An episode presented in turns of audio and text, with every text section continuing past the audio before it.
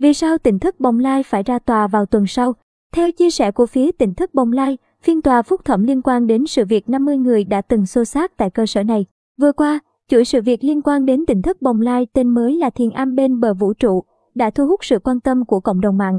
Theo đó, anh Lê Thanh Minh Tùng, người tự xưng con ruột ông Lê Tùng Vân cùng ba mẹ cô gái Diễm My, sinh năm 1999, đã tiết lộ nhiều góc khuất bên trong tỉnh thất này. Mới đây, cộng đồng mạng đã không khỏi xôn xao trước thông tin nhóm người thuộc tỉnh thất Bồng Lai sẽ ra tòa vào tuần sau.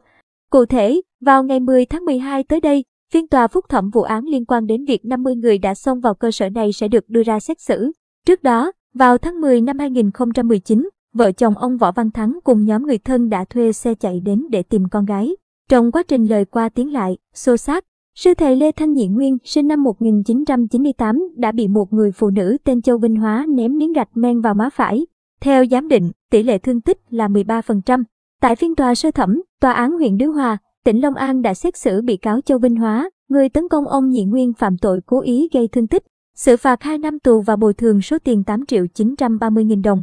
Tuy nhiên, phía tỉnh thất Bồng Lai không đồng ý kết quả xét xử này và nộp đơn kháng cáo.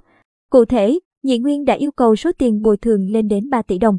Đồng thời, người này cũng cho rằng hành vi xâm phạm gia cư bất hợp pháp của ông Võ Văn Thắng cần được xử lý.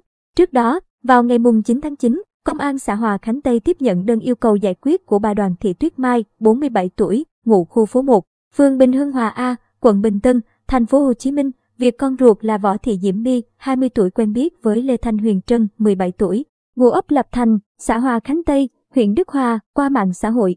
Chỉ vài ngày sau, Diễm My rời khỏi nhà nhưng không rõ đi đâu.